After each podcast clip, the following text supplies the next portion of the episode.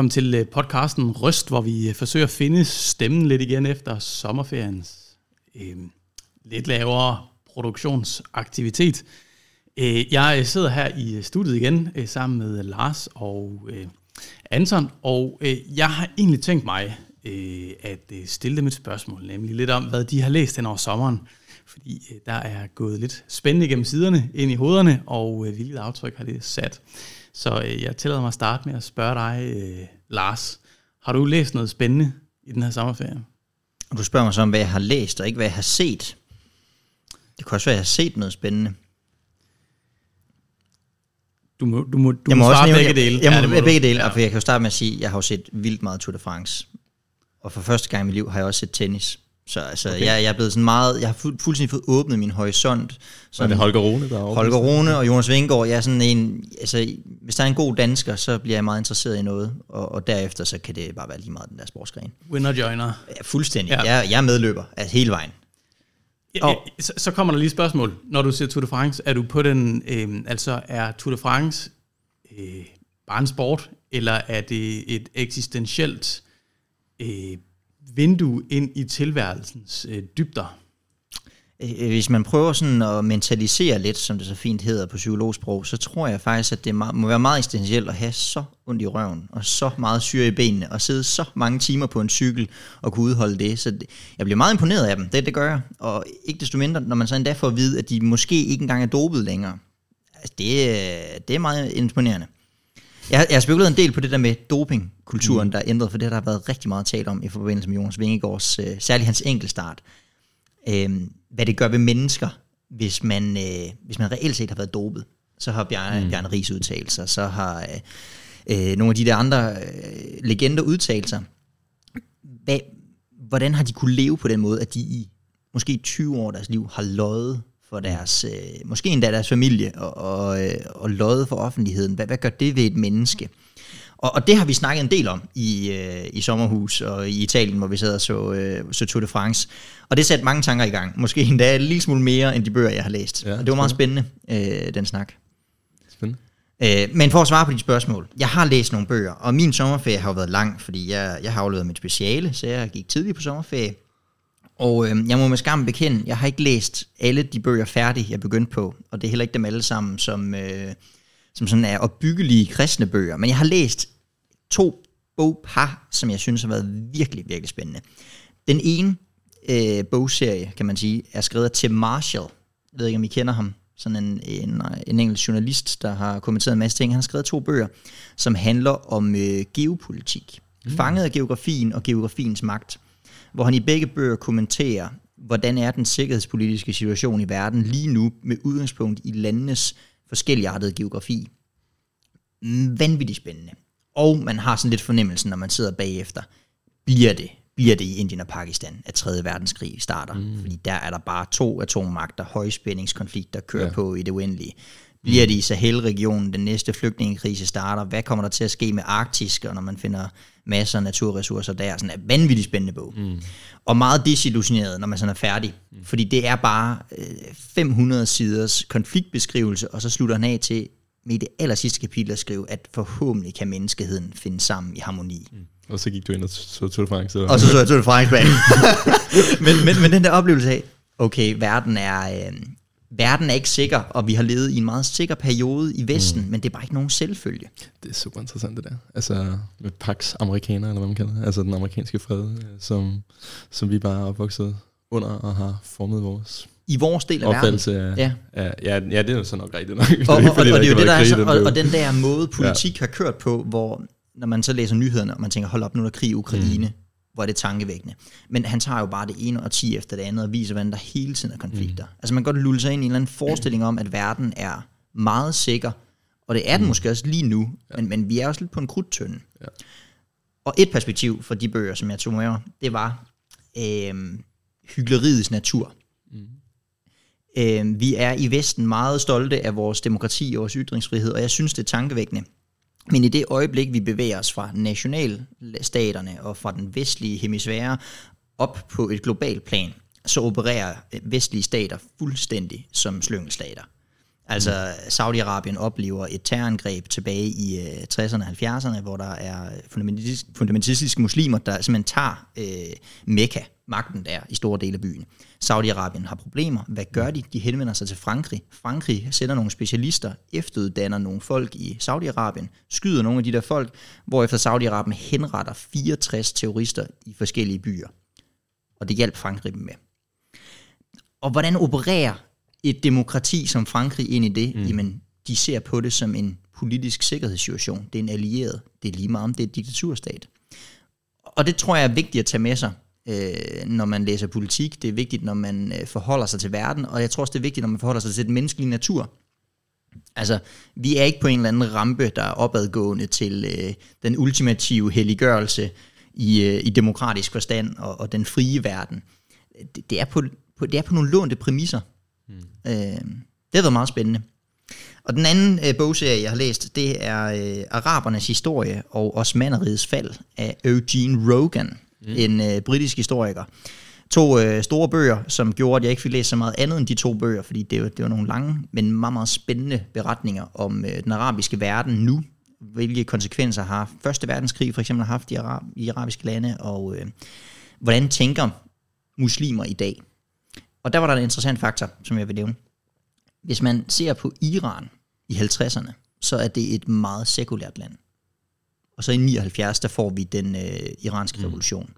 Hvis man ser på Mellemøsten generelt i 80'erne, så er Mellemøsten meget sekulær. Mange kvinder går ikke med tørklæde. Det er den arabiske nationalisme, der Så sker der noget. Og, og meget af det handler mm. om en modbevægelse. Og, og der peger han jo så på, at den, det, der i høj grad styrer arabisk identitet, det er øh, kontrasten til Vesten. Følelsen af, at Vesten har blandet sig i vores virkelighed. Følelsen af, hvad er det, vi er. Så finder man det i islam. Og det tror jeg er positivt og negativt lidt et billede på, hvordan er det at være kristen i Danmark i dag. Man kan hurtigt danne sin identitet som et modbillede. Mm. Og fokusere på nogle ting, hvor, hvor man i virkeligheden øh, bliver skæv i sin kristendomsforståelse, fordi jeg danner min forståelse af min tro, min forståelse af, hvem jeg er som menneske og som kristen, i modsætning til noget andet. Mm. Hvad er det så, der risikerer at blive skævt der, hvis det hele tiden er kontrasten, der, der er, er i spil? Jeg, jeg kommer til at tænke på en anden ting, fordi jeg, jeg læste på et tidspunkt om en, ja, noget af en norsk øh, globaliseringsteoretiker. Jeg kan faktisk ikke huske, hvad han hedder. Tom Hylland Eriksen? Ja. Ja, ja, ja. ja, ja. vi læste ham sammen. Er det rigtigt? Ja. Det er smukt. øhm, nej, men, som bare talte om, om globalisering, noget af det, der kendetegner øh, det der med, at verden globaliseres, det er, at vi bliver for, mere og mere forbundet. Altså verden, den afkobler, tror jeg, han taler om.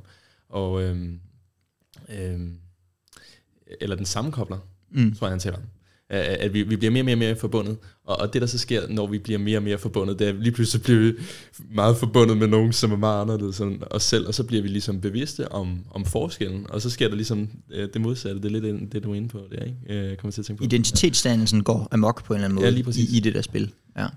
Og det gælder jo egentlig også som kristne, at, øh, at, at tidligere har vi måske kunne leve meget mere i sådan nogle siloer, at, øh, altså, hvor at jeg var fra ja, jeg er født i et luthersk land, som var det lutherske område, ikke, som... Øh, ja, der var en gang, hvor at, øh, der var 22 øh, skotske reformerede, der blev afvist at få asyl i Helsingør, ikke? fordi de var, de var netop reformerede og ikke øh, lutheranere. Altså, så, så luthersk et land har vi været, at øh, alt andet skulle væk. Ikke? Og, og, og i dag så, øh, selvom vi måske kan Ja, selvom jeg synes, det er frugtbart stadig at, at kalde sig selv øh, lutheraner, øh, så med sådan noget som YouTube og alt muligt andet, så bliver vi bare tvunget til at forholde os til alt muligt andet. Så, så spørgsmålet er ikke, om det andet eksisterer, men spørgsmålet er, hvordan bliver vi bevidste om, hvem vi selv er i møde med det fremmede. Og hvordan bliver det et positivt møde? Mm. Altså det, det er jo noget af det, som er så tankevækkende ved, ved den arabiske verden og udvikling der, at, at det har fået så negative konsekvenser, mødet med Vesten. Og noget af det er jo affødt af den måde, Vesten har mødt de arabiske lande på, men det er også... Mm. Det, det, den positive kulturudveksling er ofte blevet ødelagt. Mm. Det, det er jo vildt aktuelt lige nu med koranafbrændinger. Fordi Præcis. Du, du, det er jo, det, altså på den ene side, så, så, øh, så kan det virke øh, entydigt, at det, det er jo vildt problematisk, at øh, arabiske totalitære regimer skal bestemme. Så kan man så mene, hvad man vil om at brænde koraner eller bibler eller andet af i dag, øh, om det skal være tilladt, om der skal være blasfemiparagrafer, hvad ved jeg, men, men det, at den øh, arabiske stat skal gå ind og lægge pres på øh, dansk politik, det, det, det, det råber på en eller anden måde. Det, det, det er problematisk. Men når man så tænker om, hvad er det Vesten har gjort ned i øh, mange lande uden for Vesten i mange år. Øh, vi, vi, vi har eksporteret øh, demokrati og forsøgt at presse det ned over mm. lande, der egentlig ikke nødvendigvis ønskede det, eller har tradition for det. Vi øh, har prøvet at udbrede øh, rettigheder for bestemte grupper, øh, kvinder i mange år, i nyere tid rigtig meget øh, seksuelle minoriteter. Mm. Men, men, men hvad hvis, altså, hvordan, hvordan, altså, hvordan har de det i de nationer? Mm. Med at det er en vestlig agenda, at vi skal trække det ned over dem ved VM eller andre øh, situationer. Mm. Øh, der, der kan nemt være det, du nævner som hyggeleri i, i den måde, vi interagerer med hinanden. Øh. Ja, og, og hyggeleriet er på en eller anden måde ubevidst. Det er svært at undgå, fordi vi, jeg tror jo ikke, at alle værdier er lige gode. Jeg, jeg tror, at det grundlæggende er bedre at leve i et demokrati end en totalitær stat. Men, men på en eller anden måde, så... Øh, han har sådan en interessant formulering, Marshall, at øh, præsidenter kommer og går, interesser består. Og, og, og, og det er jo et udtryk for amerikansk udenrigspolitik. Den er dybest set den samme. Ja, ja, han hedder Trump, han hedder Biden, han hedder Obama, han hedder Bush. Hovedsagen er, så længe der er masser af olie, og de der folk ikke gør noget, vi ikke kan lide, så skal det nok gå. Altså, lidt amerikansk udenrigspolitik i, i nødskal. Og, og karikeret selvfølgelig også. Men, men det samme gælder jo også med graden af ytringsfrihed, graden af demokrati, graden af åndsfrihed i Danmark. At, at vi debatterer det meget, meget intenst herhjemme på vores breddegrader. Men, men i global perspektiv, der opfører vi os på den samme måde grundlæggende. Som nogen, der kommer med en pakkeløsning, og vi har ret.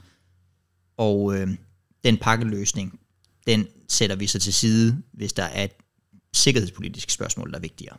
Mm. Altså, vi lever fint med, at Saudi-Arabien er vores allervigtigste samarbejdspartner i Mellemøsten. Selvom det er derfra, at 90% af den internationale arabiske terrorisme stammer fra. Mm. Det, det er Wahhabi-bevægelsen fra Saudi-Arabien. Mm. Altså, det lever vi fint med, fordi det, de leverer olie, de er vores venner, Iran er vores fjender. Det er lidt samme type islamisk fundamentalisme, der reagerer begge steder. Altså det, det er meget interessant, den der dynamik. Øhm, så det, det, synes, det har været en spændende sommer, og min kone hun sagde til mig på et tidspunkt, Lars, nu gider jeg ikke høre øh, mere om henrettelser og, øh, og komplotter og øh, terrorister under aftensmaden, så gider du ti stille. Og så, øh, så snakkede vi om noget andet i stedet for.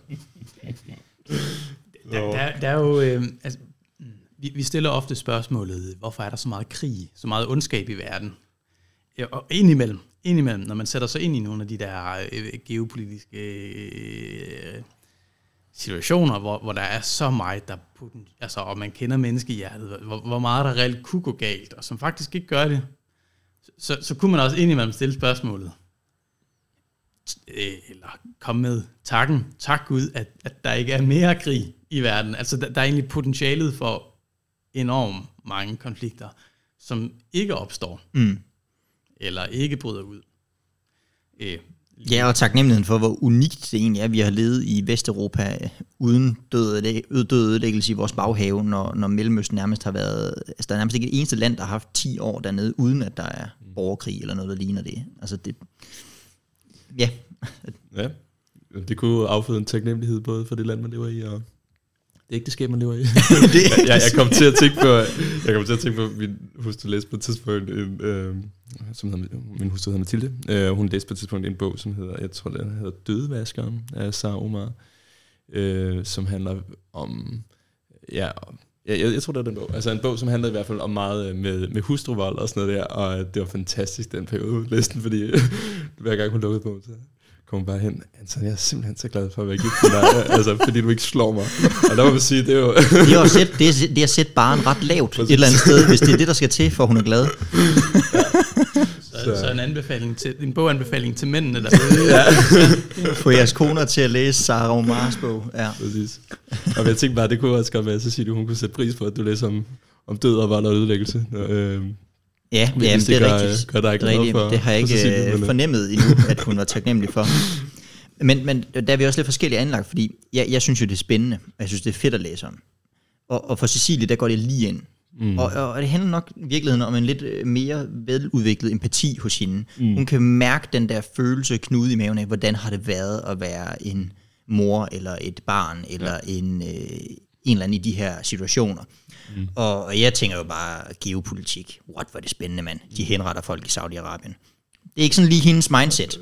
Så, så øh, der, der, der er lige også lidt menneskelighed, der kommer ind, hvordan man, man tænker om det og forholder sig til det. Det er lidt fascinerende. For, altså, jeg, jeg, jeg øh, min hustru læser mange bøger, særligt øh, romaner, øh, gerne historiske romaner. Øh, og, og, og der kan være noget, altså, nogle gange læser jeg romaner, når jeg har læst noget kendt for lidt, for eksempel. Så, øh, spændende, øh, jeg blev draget ind i det. Jeg synes nogle gange noget af det, der er udfordrende, det er, at der, øh, sådan som Ken Follett, øh, gør brug af mange øh, eksplicite scener i, i sine bøger af seksuelle karakterer, og det, det synes jeg er lidt svært, hvordan skal jeg navigere omkring, når jeg læser bogen.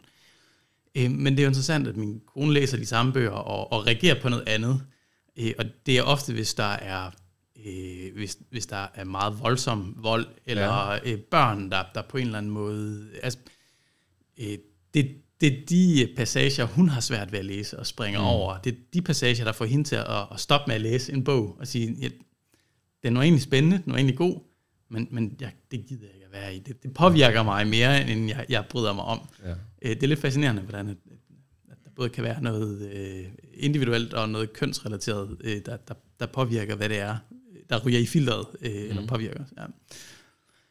Men øh, nu har vi jo snakket lidt om geopolitik og sådan noget. Hvad, hvad har... Om Anton, skal vi tage dig? Fordi du var ikke så begejstret for, at vi skulle snakke om, hvad vi har læst i vores sommerferie. Hvad, hvad har du læst? Jamen, jeg, jeg har læst en masse. Altså, jeg har læst øh, Totte rydder op, og øh, Tillykke plet. Og, øh, så min søn er rigtig glad for at, at læse nogle øh, øh, bøger, hvor man kan trykke på nogle knapper, og så kommer nogle dyrelyde. Men ja. det, det er kun sådan de første tre sider, så bliver bogen klappet sammen. Og så det er også meget stimulerende for dig. Det kan være, du kan lære nogle farver at kende, som du har glemt. Præcis. Ej, men ellers, øh, altså, jeg, jeg, jeg synes, øh, jeg har måske ikke særlig meget spændende at fortælle, fordi øh, noget af det, jeg har brugt meget af min sommer på at læse, det har faktisk været øh, lidt pensum-litteratur. Altså, sagen den, jeg, øh, jeg er stadig studerende i teologi, jeg studerer en master i teologi, og øh, Ja.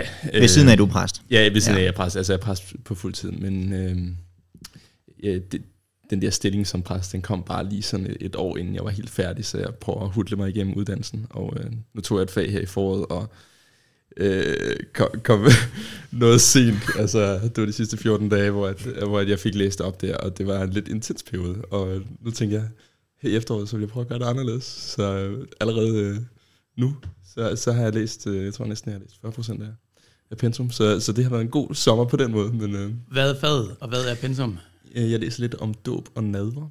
Øh, et fag i systematisk teologi, altså troslærer. Øh, så jeg har læst en hel masse om dåb indtil videre, øh, og også en lille smule om nadver. Øh, og, og så har det faktisk Der er nogen, der har skrevet en rigtig spændende bog om nadveren. Øh, ja, det er nok Herman Sasse, du tænker på i, i forbindelse med det. Det var faktisk ikke Lars' bog. den er heller ikke kommet på pensum. det synes jeg lige, vi skal bruge et minut på lige at reflektere over. Er, er den ikke er kommet på pensumlisten? Ja. Jeg tror, det er noget med niveauet at gøre. Ja, det kan Umiddelbart. Okay.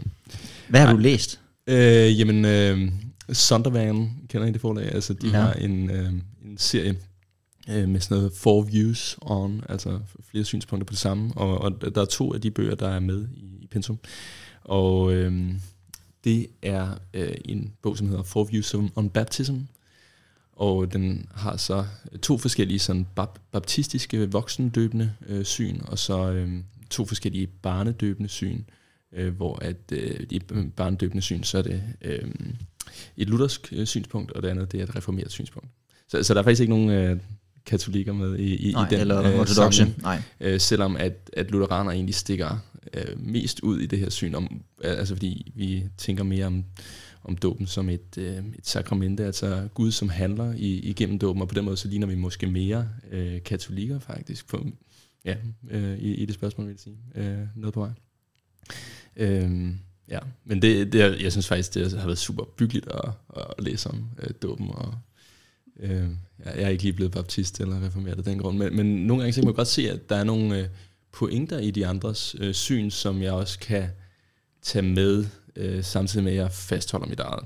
Øh, altså, for, ja. Det er jo en af de gode ting ved det lutherske dåbsyn i forhold til det baptistiske dåbsyn, det, det er, at det er bibelsk. En, ja, ja udover, udover det bibelske, det er en del af det, de også mener. Eller ja. det, de vil sige om dåben. Øh, hvad skal man sige, det er bare lag to, i, ja. altså i det vi også mener om dåben. Altså, ja. at, at, øh, at, at man kan integrere en del af deres gode pointer ja i det syn, vi i forvejen har. I, ja. I den kirkelige samtale er det også, altså, er det også interessant, at, at vi vil jo altid anerkende en baptistisk dåb. Altså hvis der kommer en baptist mm. til os, som er blevet døbt, så vil vi altid anerkende vedkommende. I baptistisk sammenhæng er det jo meget forskelligt, om man vil anerkende en, en barnedøbt person, mm. som reelt set døbt. Så der er også noget med, hvad, hvad kommer dåben til at få af betydning bagefter. Mm. Der, der, der er konsekvensen ved det baptistiske syn på vej ind i luthersk sammenhæng ret mm. lille.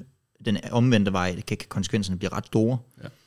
Afhængig af, og noget hvilken det, type baptist man er. Hvis jeg skulle sige noget positivt om baptisterne, altså noget af det, jeg godt kan lide ved deres øh, dåbsyn, øh, det er det der med, at, at der er en, øh, altså en tydelig angivelse af, at det her det er for Guds folk. Mm. Så, så øh, ja, det er ligesom, ja, det, det gælder sådan set også for det, det reformerede dåbsyn, at det ligesom markerer ind, indgangen i, i pagtsfolket, ligesom omskærelsen øh, markerede det i, i den gamle pagt. Og det, der synes jeg, der er nogle øh, væsentlige pointer, som, som jeg tænker, det, det kunne man i, i den dåbspraksis, vi har i det her land, øh, godt lære noget af. Øh, samtidig med, at, øh, at jeg savner det der syn for, at det faktisk er, er, er Gud, som øh, er den, der, der handler. Og det, det kan vi stole på, fordi ja, han, han, han virker gennem sit ord. Så du har læst om dåben, og så har du læst noget om Totte. Det er sådan... Ja, det er, øh, jeg har øh, faktisk også læst en, øh, ja, endnu en bog, øh, som ikke lige var pensum, som jeg brugte starten af sommerferien på at læse færdig, og det var øh, en antologi om øh, Rosenius i Danmark, altså den svenske ja, øh, prædikant øh, Karl Rosenius øh, og hans påvirkning på Danmark. Altså, det lyder måske sådan lidt øh, kedeligt for, for nogle af jer, øh, kan jeg tænke. Men jeg, jeg synes faktisk, det var spændende til ligesom at forstå øh, mig selv, altså nu er jeg præst i, i Luthers Mission. Øh, det, det giver faktisk meget godt, det der med at forstå øh, sin egen historie. Øh, jeg har også lidt familie på min, min mors side, som, som stammer fra evangelisk luthersk mission, og, og det skæld, som, som kom øh, mellem de to øh, foreninger der i, i slutningen af 1800-tallet, det, det, det sætter den meget godt øh, ord på. Og, ja. Ja. ja, hvis du læser artiklen af Jens Jensen om Christian Bau og ja. ELM, så optræder min farfar jo i fodnoterne, som okay. en af dem, han har interviewet. Ja. Så der er, jo, der er jo noget kirkehistorie, som pludselig ja. bliver meget familiært i, ja. i vores sammenhæng i, i den bog. Ja, det kan det. Meget, meget spændende. Der kan også være noget spændende ved, altså sådan en person som Rosenius, lidt ligesom Luther, eller nogen, det, altså, øhm, øh, de kan godt nogle gange blive reduceret til nogle, nogle simple opsummeringer af deres teologi, mm. og de kan dermed godt gå hen og blive lidt nogle, nogle flade personer, man, man, man måske endda har lidt betændt forhold til, fordi så, øh, øh, man, man ser egentlig ikke dybden i, at der var en, en levende person, der, der, der, der levede et rigt liv med Gud og tjente Gud. Nogle gange det der med at komme ind bag teologien, eller ind bag de øh, andagstykker, man har læst, og møde den, det menneske, der har skrevet dem, det synes jeg ofte er ret rigt ved, ved det der, øh, øh, ja, det kan blive levende at høre øh, deres forkyndelse, eller læse deres forkyndelse mm. øh, på en anden måde bagefter, mm. fordi man, man fornemmer kød og blod bagved. Sådan der. synes jeg da i høj grad det er, hvis man lytter til en prædikant og kender vedkommende personligt, så hører man på en anden måde. Mm. På samme måde har jeg det ofte sådan, at min yndlingssange er jo som regel min yndlingssange, hvis jeg har læst noget om forfatterens liv. Mm. Så, så får der, det får bare en eller anden dybde, som, mm. som man ellers mm. ikke uh, får med. Mm. Det, det er sjovt, jeg synes faktisk ikke, jeg lærte så meget om Rosenius ved at læse den her bog, fordi det handlede mere om øh, dem, som var blevet påvirket af ham. Okay, og, og ja. øh, der, men der, der synes jeg til gengæld, jeg lærte en hel del om, øh, hvad, hvad det var for et budskab, som øh, nogle af dem ligesom tog ind over sig og, og blev altså en fornyelse for dem og var med til at, at, at brede øh, ja, troen ud øh, i, i Danmark. Ikke? Øh, og, og der var det, øh, jeg, jeg, jeg læste øh, Christian Møller, som er stifter af Luthers Mission, øh, der, der var sådan et meget godt portræt af hans teologi, og øh, han havde sådan en, en personlig historie, hvor han øh, var en del af sådan et, et pietistisk øh, vækkelsesmiljø øh, på, på Bornholm. Der var en, en øh, en præst, som hed P.C. Tranberg, som øh, ligesom øh, drev øh, den pietistiske vækkelse på Bornholm, altså hvor det var sådan meget øh, stærk aftan, afstandtagen fra øh, øh, enhver form for synd og sådan noget, men, men, men meget strengt, og øh, ja, jeg, jeg tror på, på, på, på det her tid, altså fra, fra øh, vores synspunkt i dag, så vil man måske øh, sige, at de har de havde en, en logisk øh, tendens, øh, altså en, en tendens til ligesom at øh, have hovedvægten på det Gud kræver af os, i stedet for det, han giver til os gennem øh, evangeliet. Og der, derved så, så blev det skævt.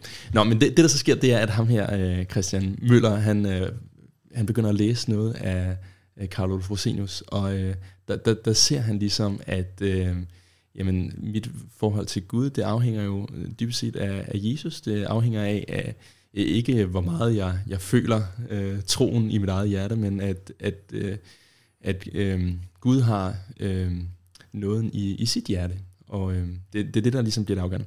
Det, jeg synes var interessant, det var, at han så øh, karakteriserer, karakteriserer sin egen forkyndelse, fordi han har selv været en, som har prædiket både under den der lo, logiske, pietistiske øh, forkyndelse, og så senere øh, øh, en, en mere evangelisk forkyndelse. Og, og så siger han, noget af det, han gjorde forkert dengang, det var, at han, øh, han, han, han prædikede ikke loven hårdt nok, og, og, og da jeg kom til det der, så var jeg sådan, okay, hvad, hvad, er, det, hvad er det, der sker nu? Ikke? Var det ikke det modsatte, der var problemet? Var det ikke, fordi han ligesom lagde for stor vægt på loven? Men, men det han siger, det var, at loven den blev ligesom sådan nedjusteret til at være noget overkommeligt. Ikke? Så den fik aldrig lov til at, at dræbe mennesket. Altså, det fik aldrig lov til ligesom at være, være det, der skulle placere dødsdommen øh, på mennesket og sige, jamen du er, du er fordømt øh, under øh, Guds dom. Øh, og derved så fik han heller aldrig øh, brug for, for evangeliet. Altså det er jo der, hvor vi, vi kommer helt derud, at, øh, at vi har bare har brug for at række ud efter Jesus. Det synes jeg var øh, ja, meget interessant. Ja. Mm. Så du har faktisk fået noget ud af din sommerferielæsning, selvom uh, Totte han fyldte meget? En lille smule. Ja. En lille smule ja. Men hvad, Christoffer, hvad men, du så men læst? Jeg vil også lige sige, at altså, Totte endte med at finde sin røde bamse, og øh, der blev ryddet op øh, derhjemme. Det gjorde så, der, ja. for jeg skal nemlig til at spørge øh, Christoffer, om han har så læst om Lotte, der rydder op. Fordi jeg mindes en eller anden børnebog, der hedder noget med Lotte, der rydder op. Eller Lotte for en lillebror. Sådan der er sådan nogle øh, Lotte... Er der nej, nej, Lotte altså vi, vi, vi er sådan lige... Øh, jeg har begyndt at læse Narnia med, min børn, med mine børn. Du og kommer det, det, er niveauet simpelthen, over. altså det. Ja. livet det blev bare nogen procent bedre, da man gik fra de der børnebøger, som, som øh, jeg, jeg, jeg synes det, jeg synes, de kan være lidt svære at, holde sig engageret i. Øh, Og det synes du? Ja, når der, når der står max fem år på en side, øh, til, til, til, til for eksempel Narnia. Så, så, så det er noget mere fornøjeligt. Øh, og men det er ikke øh, er det, vi har gjort mest i hen over sommeren. Men, men, Billedet kan sige mere end tusind ord. Og selvom det er Totte, der fejrer. Så kan man have lidt forskelligt jo. Ja. Ja, Narnia. det, det kan man. Ah, jamen, altså, øh, hen over sommeren, så har jeg læst øh, lidt forskelligt, og øh, altså, en af de helt store oplevelser, jeg har haft, øh, det var at øh, kæmpe mig igennem Silmarillion. Altså, jeg, jeg er stor tilhænger af Ringens Herre og Tolkiens univers, og jeg har læst dem øh, flere gange. Øh, meget glad for filmene, og, og så tilbage i foråret øh, da, øh, Amazon Primes øh, fortolkning af, øh, af universet i øh, The, Ring, øh, The, The Rings of Power, øh, og var, var sådan set ret begejstret for den. Øh, øh, sådan, om end man kan have sin kommentar til den, så, så stor oplevelse igen, synes jeg. Øh, så tænkte jeg, nu skal, nu skal jeg prøve at læse Silmarillion. Altså Ringenes Herre foregår jo i, al, i tredje alder af universet, og øh, The Rings of Power foregår i anden alder, og Silmarillion er så skabelsesberetningen, og øh, sådan primært i den første alder af universet. Øh, og hvis man synes, Ringenes Herre er tung, og der er mange stedbeskrivelser, og øh, altså, så skal man gange det med 10, så har man sin Marillion. Der er markant mindre øh, sammenhængende fortælling, øh, og, og langt, langt mere bare sådan opsummerende beskrivelser og stedbeskrivelser. Og sådan. Men, men, men han er, det, er, det er et fortryllende univers, han, han fortæller om. Og, og, og, og jeg synes, noget af det, der er så spændende ved Tolkiens univers, det er det der, man kan, man kan genkende menneskehjertet i karaktererne. Både de gode og de onde, mm. kan man spejle sig i, og man kan på en eller anden måde øh, forstå noget af det, og, og, og se sig spejlet i det. Og det, det, det, synes jeg er fantastisk ved hans univers, at der, der, der er en realisme over det på en eller anden måde. Og men at det er et fantasy-univers, som er vildt skørt i forhold til virkeligheden, så er det samtidig øh, formidlet af en, der har et grundlæggende kristent, bibelsk menneskesyn i, i, i, i, i nogle aspekter. Så, så synd, begær, øh, magt og hvad ved jeg, det, det, det ligger som sådan nogle fortællinger, der ligger under, der, der, der driver universet frem, og det, det, det, er både øh, smukt, storslået og, og på en eller anden måde dragende. Så det har været en stor oplevelse, men, men altså... Men det var ikke den, du læste med børnene, vel? Det, Nej. øh, Fordi, ah, okay. Nej. Det, det, må, det, må- det må være næste sommer. Og har Jeg nogle synes- hyperintelligente og Jeg synes simpelthen, børn. det er så avanceret, det der, ja, Herre. Altså, jeg er simpelthen, øh, ja, jeg, jeg er ikke helt solgt. Du er mere til Totte. Jeg, jeg bliver så træt, når jeg hører en prædiken med endnu en øh, Ringnes Herre-reference. altså, det må jeg bare sige. Men, men mit første øh, møde med Ringnes Herre, skal jeg sige, det var at, at se øh, filmene øh, i en maraton på, på kinesisk.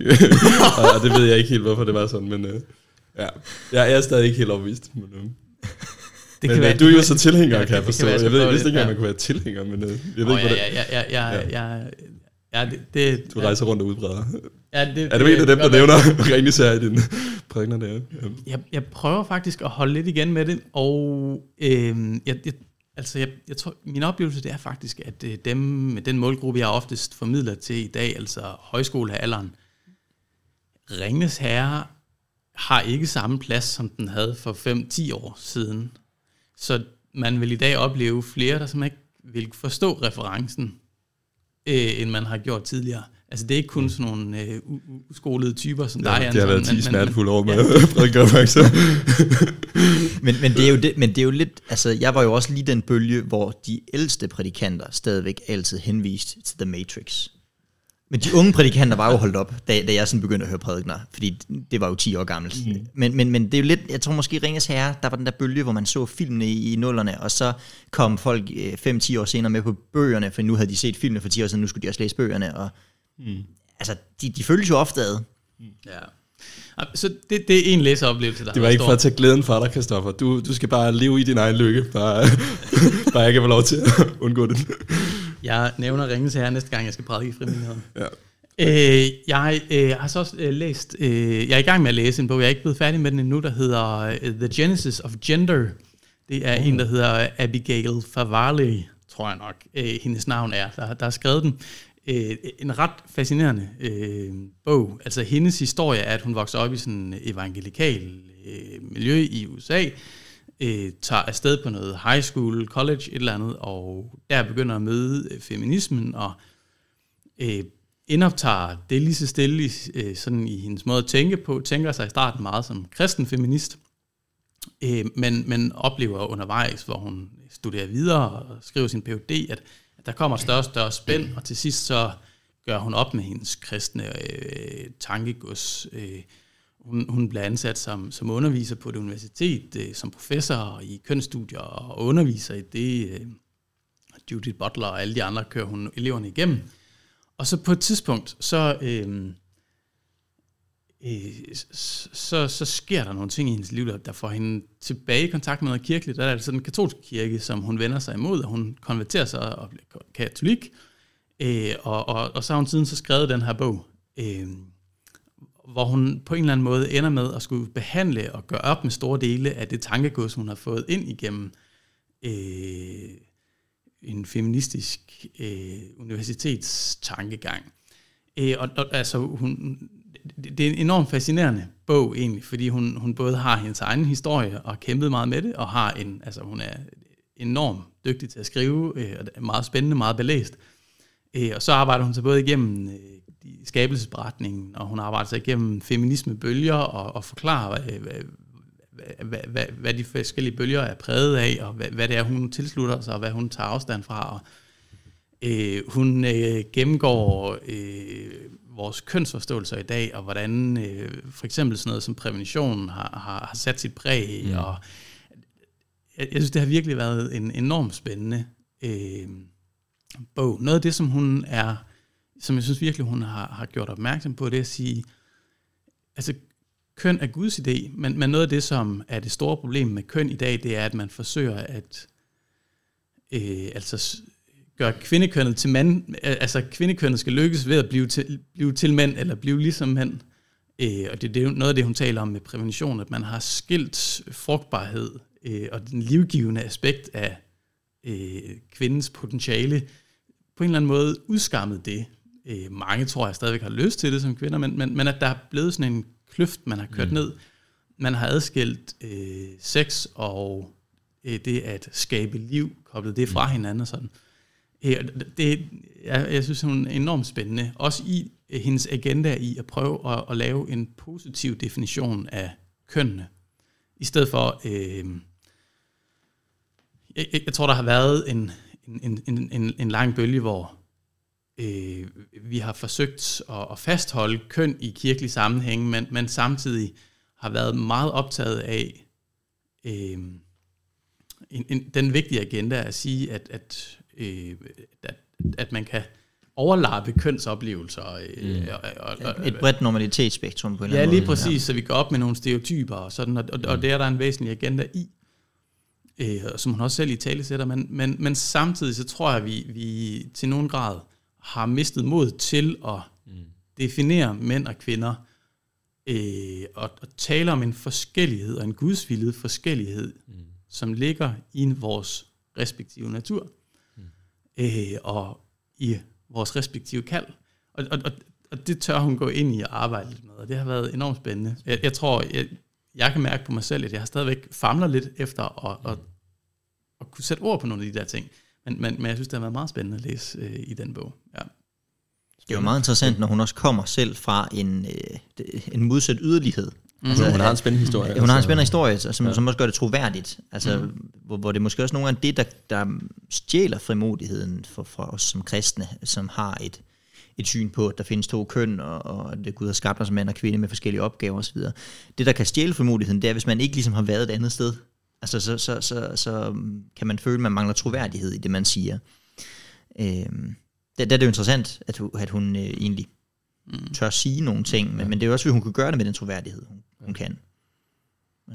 ja, det er en meget interessant point, det der. Jeg, jeg fornemmer også, at når man taler om køn, altså så nogle af dem, som taler øh, mest sådan hårdt imod øh, den der øh, transideologi, eller hvad man skulle sige, øh, det, det faktisk er ja, homoseksuelt selv, altså lesbiske kvinder, som øh, ja, ja, altså, hvad skal man sige, ikke vil, øh, ja, altså som øh, gerne vil fastholde, at der er et biologisk køn, og øh, ja, det, det fylder. Men der er også meget mere på spil for dem, kan man sige. Mm. Altså det, det, det har, de har, der er enormt meget på spil i deres liv, og om, om man opererer med en, en flydende kønsidentitet eller ej, fordi ja, det giver jo sig selv. Altså for, for dem mm. handler det jo om, om, om hvad, hvad, hvad retter seksualiteten sig imod? Er, er det noget flydende, eller mm. er, er det mit eget køn, som er fast defineret?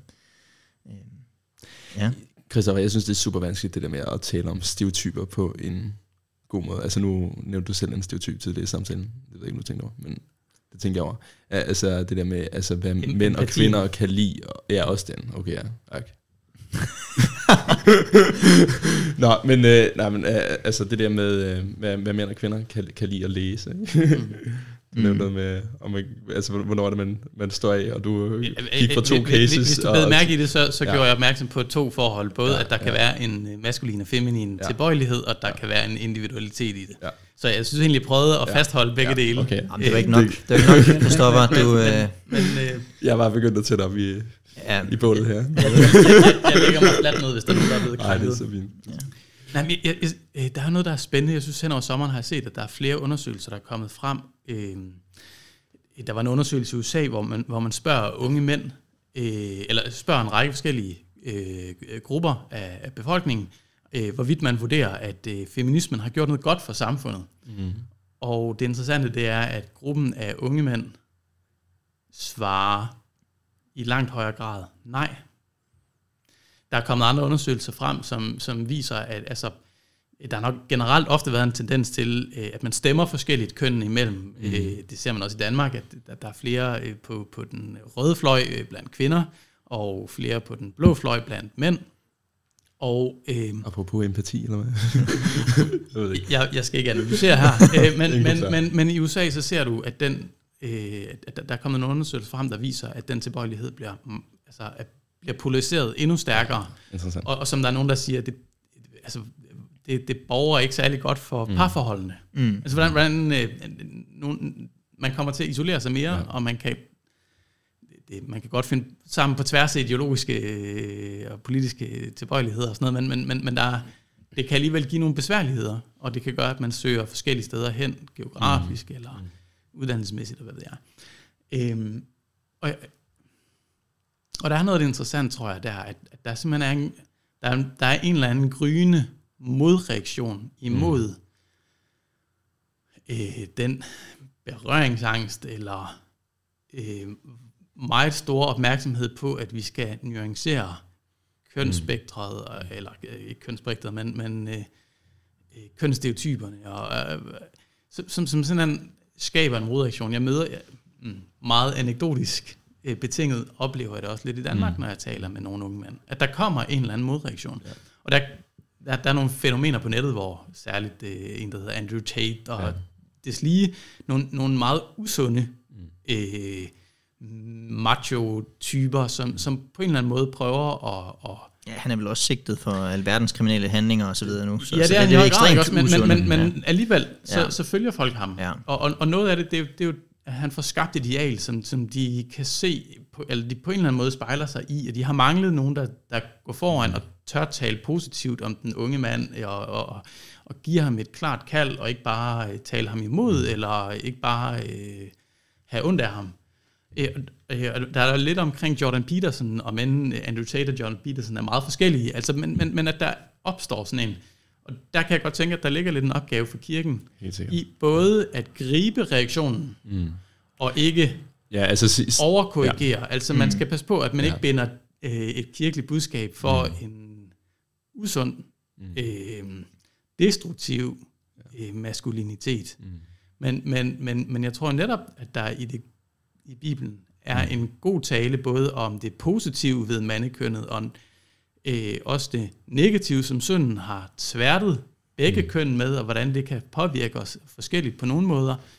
Altså kan vi få det gode forståelse af, hvad en ung mand er, så tror jeg, at kirken kunne have en stemme, der var afgørende. Vi skal Øh, turde give begge bevægelser ret, ikke? fordi der var jo netop også et anlæggende altså hos feministerne, når de, talte om, eller når de taler om giftig maskulinitet. Altså, hvem er det, der sidder inden for vold i fængslerne? Ikke? Altså, det er jo bare det er jo mænd hovedsageligt. Ikke? Uh, og, øhm, og, Det- og men, det men, men, jeg synes bare, det er super interessant, det der, du, du siger med, at, øh, at folk søger over mod Andrew, øh, Andrew Tate og sådan noget der, ikke? fordi øh, det er jo netop et ekstremt usundt ma- mandideal, som han er tilbøjelighed for, altså bare en tilbagevend til, jamen det, vi, vi, øh, vi vil ikke sige undskyld, mm. vi vil bare være giftig maskulin, eller hvad det er, han vil sige, det ved jeg ikke, om han, han vil Vi sige vil bare udnytte men- men... livsbetingelserne og mulighederne og Jamen han kan jo sige, finde på at sige sådan nogle ting, som at, Mm. mm. øh, at mænd ejer kvinder og alt muligt. Mm. Mm. Ja. Men det er jo det, altså alle de der fænomener løber jo på en eller anden måde sideløbende. Det er det, der Mm. gør en samfundsanalyse meget, meget svær at foretage, fordi at strømningerne løber jo side om side, og den enes beretning, den unge mands frustration over at være blevet øh, forkrøblet som mand, og ikke øh, kunne være et, øh, en ægte mand mm. i det nuværende samfund, kan jo godt være rigtig, mm. Samtidig med, at vi stadig har massive problemer med hustruvold. Ja, altså, ja. og, og, og på en eller anden måde løber det side om side, og, mm.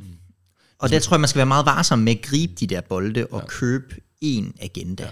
Men hvis man skulle sige noget positivt om den her modreaktion, så tænker jeg, at det afslører lidt en svaghed ved øh, det feministiske projekt. Ikke? At, øh, at man har været i stand til øh, og afsløre nogle negative sider ved det at være mand, men man er ikke i stand til at formidle et positivt alternativt ideal. Og, og der tror jeg, du har helt ret, Christoffer, at vi har en opgave øh, som kirke at sige, jamen en, det at være mand, det at, at, at, at tage ansvar for det i, i familier og i kirken, det, det handler ikke om at, at bruge, bruge sin styrke til at være voldelig, for eksempel. Altså, men det, det handler om at, at bruge det til at, at beskytte, til at, mm. at lede, til at gå foran, til at være selvopoffrende og sætte sig selv til side. Og, altså det der med at ta- turde tale det der ideal frem på en, en bibelsk sund måde. Også menneskelig sund måde. Ja. Mm. En sidste lille bog, som jeg, jeg læste i sommerferien. Hvis I ikke har læst den, så skal I virkelig uh, give jer selv den oplevelse. Martin Herbst, kender I ham? ja. Han er jo, han er jo øh, på skalaen fra idiot til øh, geni, så er han jo nok tættere på geni. Fordi øh, han læste teologi på Københavns Universitet i løbet af to år og ni måneder og sådan noget. Og Tager han 13 i en kandidatgrad og får et snit Ja. på 13 Ja. på den gamle skala. Altså fuldstændig sindssygt. Og hans historie er jo vildt interessant. Han har skrevet en bog, der hedder Mit livs omvej, om hans bevægelse ud af Moon-bevægelsens indre. Han er en del af Moon-bevægelsen i sådan noget 20 år. Som er sådan en koreansk... Koreansk øh, sekt, som i Danmark fyldte en del i 70'erne og 80'erne. Hvor som- man kan blive gift ved massebryllupper. han bliver gift ved et massebryllup mm. i Sydkorea, hvor de er 6.000 mennesker, der bliver gift mm. ved sådan en massebryllup. Han bliver gift med en japansk hustru, han aldrig har mødt før. Mm. Øh, så bliver de forlovet. Første gang de møder hinanden, så går der tre år, og så bliver de gift næste gang de møder hinanden. Men han er stadig gift med sin kone, så, så vidt jeg er orienteret. Og øh, de har forladt Moon-bevægelsen sammen. M- mega, mega spændende øh, fortælling, hvor, hvor han på mange måder tager fat i hele sektbegrebet. Og noget af det, jeg synes var mest spændende ved den, det er, at han i tale sætter øhm, stereotyper om sekter. Mm. Hans oplevelse har været, at der er en vildt stereotyp forskning om, hvordan sekt fungerer. i det danske samfund, i medierne. Man kigger på immunbevægelsen, og så tænker man, de er hjernevaskede. Og han siger, at der er ingen, han har mødt i immunbevægelsen, og heller ikke ham selv. Der var ikke nogen af dem, der var hjernevaskede. Det er ikke det, der foregår. Altså, hele den måde at operere med trosuniverser på, hvor det pludselig bliver... Det kommer meget tæt på, Mm. for han taler om flydende sekterisme. At han har oplevet masser af sekterisme i folkekirken, efter han kom ind i, i den og blev præst. Mm. Fordi det sekteriske er en, en måde at opføre sig på, leve på og tænke på, der finder sted i alle sammenhænge. Mm. Og det er ikke nødvendigvis noget, man registrerer med det samme. Meget, meget spændende bog. Mm. Øh, også, jeg tror, meget lærerig i forhold til øh, kristne fællesskaber. Hvordan undgår vi den flydende sekterisme, der kan opstå?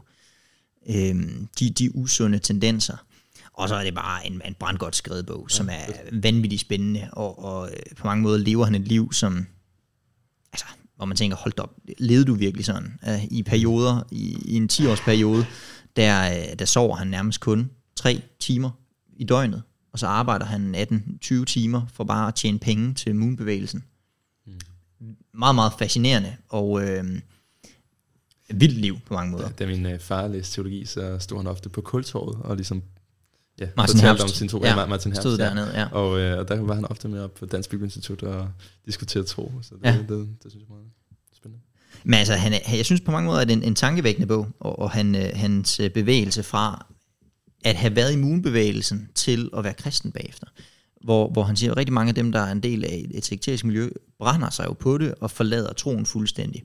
Og noget af det, han, han så påpeger, det er, at han er nødt til at bearbejde sin tid mm. i det usunde, for at, at, at komme godt ud på den anden side. Hvor han siger, hvis, hvis man brænder sig på noget, og så går derfra og tænker, at det var kun dårligt, så går man øh, skadet igennem livet, så har man ikke sagt ordentligt farvel til det. Man er nødt til at se de positive sider i det, man forlod os. Og det gør han fremragende.